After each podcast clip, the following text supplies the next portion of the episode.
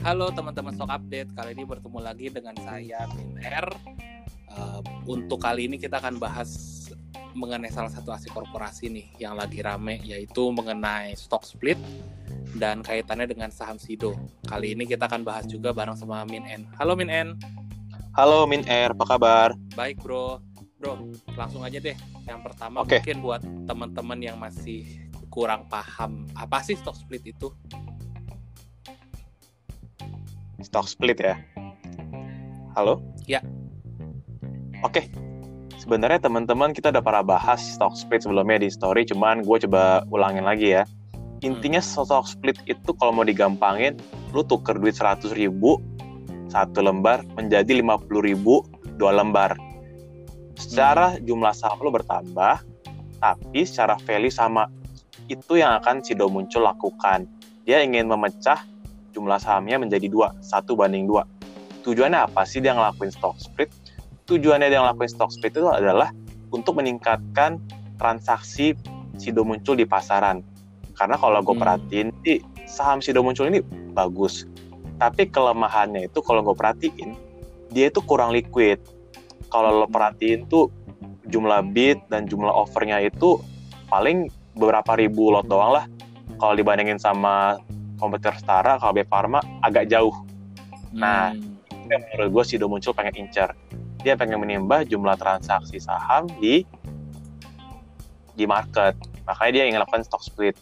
Nah, setelah stock split ini kan berarti kalau misalnya dia bikin satu banding dua, nanti harganya itu kemarin tutup di 1400 akan turun menjadi 700 oh jadi satu kita... banding dua tuh kayak 1400 bagi dua gitu ya. Jadi satu saham 1400 saham 1400 dipecah dua gitu ya. Jadi 700 harganya.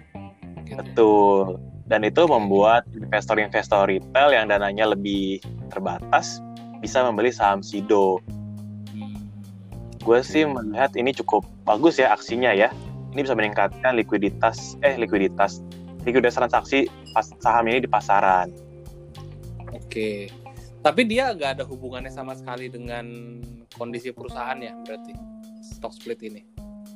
Sebenarnya kalau stock split ini, gue ngelihat sih justru karena demand atas sahamnya cukup meningkat ya. Dari dia IPO tahun 2013, dia itu berkembangnya bagus banget. Kalau gue perhatiin lima tahun terakhir, sales dia itu rata-rata meningkat 35%.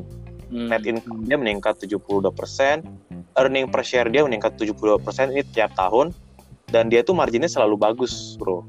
Hmm. Gross profitnya lebih dari 50% dan net profitnya 20%.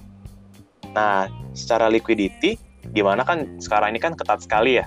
Dia hmm. tuh memiliki current ratio yang sangat bagus, lebih dari 100%. Di sini sih kalau gue lihat data di 550%. Okay. Jadi sebenarnya sih ini saham aman banget sih Oke. Dan kalau nggak salah ini termasuk saham yang pas lagi kuartal 2 ini salesnya termasuk yang bagus juga ya. Dia yang survive juga ya selama pandemi ini. Ya nggak bro? Betul. Kenapa su salesnya dia tuh bisa meningkat? Karena sebenarnya produk-produk Sido muncul tuh ada lima yang gue lihat. Ada susu jahe, telak angin, kuku bina energi, vitamin C, dan sari kunyit. Ini semua adalah produk-produk yang selalu didapatkan di pasaran tanpa butuh resep dokter. Jadi hmm. memang sebenarnya cara lo buat mendapatkan produk ini sangat gampang. Apalagi kan sekarang kan bisa dilihat ya, kesehatan kan menjadi isu yang utama di masyarakat. Yeah. Dan Sido muncul ini menurut gue market leader dalam produk kesehatan yang berbasis ramuan herbal tradisional. Hmm, berarti termasuk yang modnya gede nggak nih bro hitungannya? Nah, menurut gue sih sangat gede ya modnya ya. Karena gue jujur masih belum tahu saingannya sudah muncul itu siapa ya. Kalau antara herbal aja ya, mungkin KB Pharma, cuman KB Pharma sepertinya agak beda ya. Oke. Dia apa marketnya ini lumayan spesifik dan apa ya maksud produknya dikenal masyarakat juga dan persaingannya jadi lumayan lah ya berarti kalau dibanding sama yang lain. Benar. Persaingan sih cukup sedikit lah. Oke.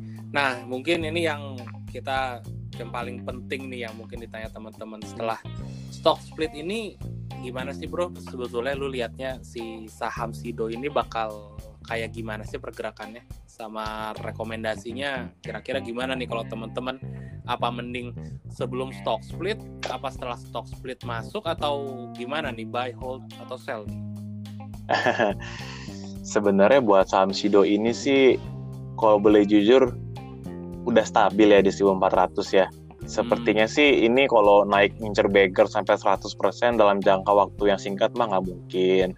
Kemarin gue juga di stock update post sebenarnya teman-teman prefer beli sebelum stock split atau sudah stock split nih? Hmm. Jawabannya sih tipis lah. Mereka semua masih wait and see. Cuman kalau menurut gue pribadi sih, gue kemarin ngeliat di Januari 2020 Unilever stock split satu banding 5 kan ya bro ya. Hmm ini sempat koreksi setelah stock split ke harga 6000 Oke. Okay. Jadi gue gue berpendapat sepertinya setelah stock split itu akan ada news-news baru yang mungkin akan membuat saham itu bisa terkoreksi sangat dalam atau apresiasi sangat dalam juga. Sepertinya kalau mau main aman sih bisa beli setelah stock split. Hmm, oke. Okay. Dan kalau nggak salah, kalau gue lihat juga kan ini 1400 nih lumayan rekor salah satu yang tertingginya Sido ya 1470 1440 ini kayaknya sekarang ini lagi pecah rekor pecah rekornya justru lagi apa ya tinggi tingginya sahamnya all gitu time kan. high lah ya iya lagi all time high gini justru ada potensi koreksinya lumayan besar gitu nggak sih bro? Nah ini juga nih yang mungkin teman-teman stock update mesti agak concern jadi emang Sido muncul ini bukan tipikal saham value investing menurut gua. Dia tipikal saham growth investing kayak BBCA. Hmm. Yang di mana lo tuh mesti beli ini secara rutin lah, ibarat tabung saham.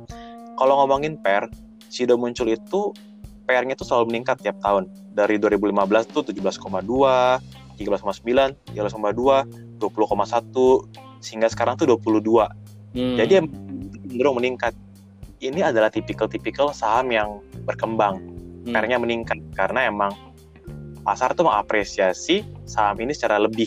Yeah. Dan dia juga ROE-nya meningkat nih dari 2015 tuh 19,5, sekarang ROE-nya itu per 2020 20,9 persen. Kalau kita hmm. bandingin sama deposito aja kan sekarang 5 persen, ini juga cukup besar ya return on equity-nya ya. Oke. Jadi emang sebetulnya bagus, cuman memang kalau valuasinya sih premium lah ya ini emang blue chip jadi jangan berharap bisa dapat kayak 100% atau apa hmm. karena memang sahamnya sendiri uh, ya bakal stabil tapi ya akan growing sih pasti ya gitu. Mungkin Betul. kalau gue boleh tambahin ini sebenarnya juga pelajaran sih untuk gue juga pribadi pada saat Maret itu kan dia sebenarnya koreksi lumayan lah ya dia sempat ngejatuh hampir di level 900 waktu itu pas Benar. Maret.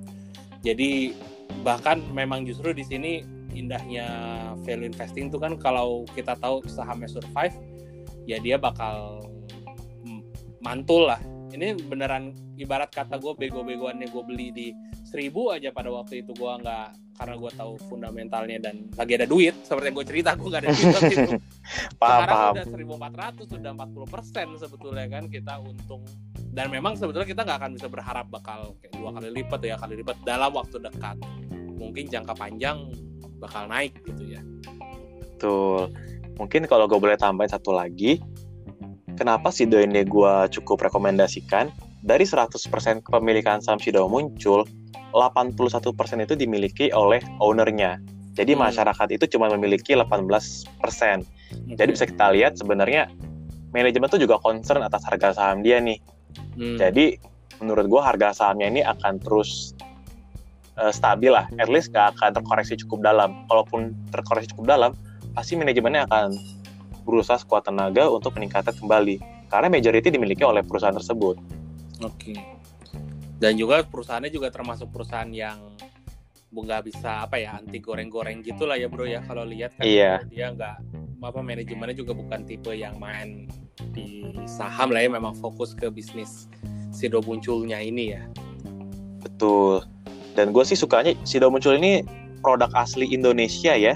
Dari produk supply jadi sih gue ngerasa ada sense of belonging yang cukup dalam sih kalau buat gue pribadi Oke, mantap. Dan mungkin juga karena dia produk asli Indonesia, kalau secara bisnis ya teman-teman ya, kita selain memang ada ya seperti yang tadi Min and cerita Nation Pride juga sebetulnya secara bisnis ini lumayan aman. Kenapa? Karena ketika lu bisnisnya ini di Indonesia, banyak di Indonesia, suppliernya juga dari Indonesia itu resiko resiko apa eh, perang dagang atau resiko ada apa embargo atau kekurangan bahan baku itu jadi lebih kecil dibandingkan dengan mungkin betul. contohnya saham farmasi itu banyak sebagian besar dari bahan bakunya harus dari luar. Ketika kondisi yes. Covid apa pengiriman ditahan ya berhenti. Kalau untuk bisnis seperti ini ya petaninya masih tetap supply bahan-bahan jahe dan bahan-bahan alternatifnya seperti itu ya betul Oke, berarti kalau untuk teman-teman bisa kita simpulkan untuk saham Sido ini termasuk saham yang growing ya, Bro ya. Berarti ini Yes. memang termasuk saham yang bagus, cuman memang kalau untuk secara value dia memang mahal tapi memang selalu konsisten bertumbuh. Jadi Betul kalau sekali. teman-teman berharap ini adalah saham yang beggar bakal loncat atau gimana sayangnya ini bukan ya. Cuman untuk Bukan. saham nabung ya oke lah ini termasuk yang memiliki potensi ya di sini untuk jangka Mm-mm. panjang pasti akan tumbuh. Mungkin kalau gue boleh tamin dia mirip-mirip kayak Telkom lah, cie gue gue kan penggemar Kalbe. Parma lah menurut gue lah Ya Kalbe lah. Kalau Telkom menurut gue justru lebih bagus lah seperti yang kita udah rekap di ya ini ada potensi yang besar. Oke, itu aja mungkin Oke. buat teman-teman Eh, sukses untuk semuanya. Thank you banget ya bro atas waktunya. thank you bro Oke, teman-teman stock update nanti kita ngobrol lagi untuk saham-saham dan berbagai update-update lain di pasar modal ya. Thank you. Bye bye. bye